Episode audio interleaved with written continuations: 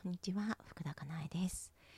えっ、と、今日はラジオトークの方にいただいたご相談ではなくて、えーご感想からちょっとお話をさせていただきたいなというふうに思います。えっ、と、水江さんからですね。いつもありがとうございます。私もこれだと吹き出しちゃいました。会社員時代は特にひどく、仕事をどんどん任され、黙々としばらく頑張って、限界来て上司に噛みついてたな。冷や汗。えー頑張っていたい症候群はまだ感知せず、気づかせていただいてありがとうございます。はい。ということでした。えっとですね、これ、えっと、2021年の2月の25日に配信させていただいた、えっとね、子供にペースを乱されると爆発してしまうみたいな内容の、えー内容についてのご感想でした。うん。はい。で、えっと、頑張りすぎてしまうというかね、あの、頑張らなければ認められないとか、そういうような思い込みがあると、頑張らなければいけない状況になってしまうよとか、そういうものを選択してしまうよとか、うん、そういうお話をさせていただいたと思います。うん、で、こういう思い込みを持ってらっしゃる方ね、すごく多いですよ。で、特にね、真面目で一生懸命で、あの、社会で割と結果を出してきた方、うん、あの、例えば学生時代もね、うん、なんか学力だとか成績だとかそういうのが優秀だったりとかあとはえっ、となんだろうなスポーツとかで結果を出してきた方とかも多いですしあとはあの仕事とかでもねあの割となんて言うんだろう周りから認められるような仕事をされている方うん。私のクライアントさんもすごく多いんですけどお医者さんとかね看護師さんとか保育士さん学校とか幼稚園の先生だとかあとはあの公務員の方だとか税理士さん税理士さんとかね行政書士さんだとかそうそうなんかこう周りから役人の役に立つ仕事っていうのかな？うん。そういうようなまあどの仕事も人の役に立つからなんかちょっと微妙だけどなんかまあ周りからすごいねって言われるような仕事をされてる方とかうん。あそうそう企業とかでもねあのいわゆるもう皆さんがあのみんな知ってる企業の管理職をされてる方だとかね。うん。そうそう。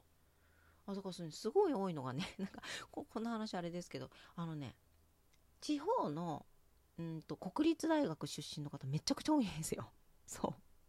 あの、あ、まあまあまあ、あの、地方じゃなくてもなんですけどね。うん。あの、その、その地域の進学校に進学されて、そのままその、その地元の国立大に進学されてる方とかってものすごく多いんですよね。私のそのクライアントさんに。そう。ね。まあそういう感じですよ。あの、ちっちゃい頃から、うんと、頑張ってきた人がすごく多い。で、えーっと、頑張らなければ認められないって思い込みがあったり、あとはね、えーっと、人よりも困難な状況で頑張らなければ認められないとか、人よりも困難な状態で、状況で、えーっと、他の人よりも努力をして、えっと、結果を出さなければ認められないとかね。うん。えーっと、もっともっとすごいと、えーっと、人よりも困難な状況で、えーっと、人の何倍も努力をして、人よりも優れた結果を出さなければ認められないとかね。うん、そういう思い込みがある方すごく多いですね。で、そうなるとどういうことになるかというとね、あの無意識なんですけど、そういう状況をね、選択するんですよ。私が頑張れる状況をね。そう。頑張らなければいけないような状況になるようなものを選択していくんですよね。楽なものを選べない。うん。あの、手が抜けるようなところを選べないとかあるわけですよ。うん。で、どんどんどんどん大変になる。で、まあ、自分が頑張っているのでね、人にも頑張れになるわけですね。そういう人でね。どうしてもね。うんうん。あ、そうじゃない人もいますよ。そうじゃない人もいますけど、稀ですよね。うん。どうしても人にも頑張れになる。えー人にも頑張れっていうのも、あの、身近な人であればあるほどそういうふうに思いますよね。うん。うん、そうそうそう、パートナーだったり、子供だったり、まあ、家族だったり、同僚だったり、上司だったりとかね。そう。なので、まあまあまあ、あのー頑張らないってすっごい大事なんですよね。でもね、頑張らないを選択するためにはね、あの自分自身が頑張っていない自分を受け入れるとか、結果が出せない自分を受け入れるとかができてないとね、やっぱり難しいので、そこってやっぱりね、自己需要なんですよね。できない自分とかダメな自分っていうのが自分自身が受け入れることができていないとやっぱりそれってできないんですよね。うん。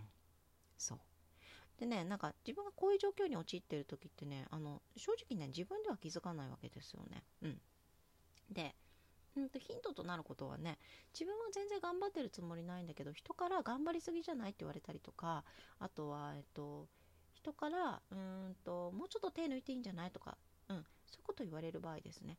で自分本人としてはねあのいやいや全然頑張ってないよもっと全然頑張らなきゃいけないよとかって思うと思うんですけどあの違う違うあのあのね自分今頑張りすぎてる状況なのでそれ自覚してねあの意識的に手抜いていかなきゃダメですね。うん。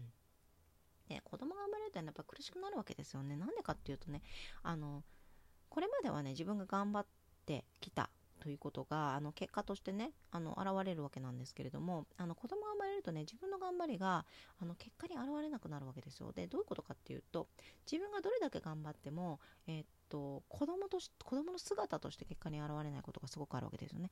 自分が例えばねえっとうんと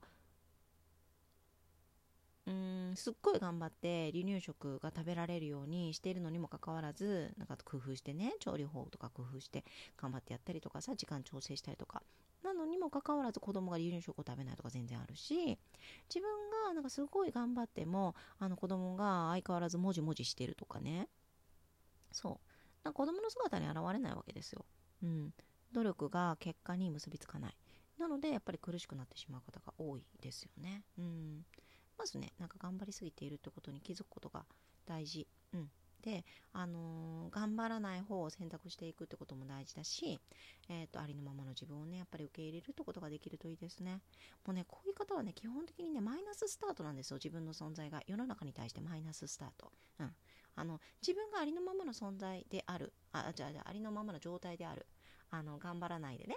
ほわーんとした状態である。その時にね、すでに世の中に対して私はマイナスの存在なんだと思うわけですよ。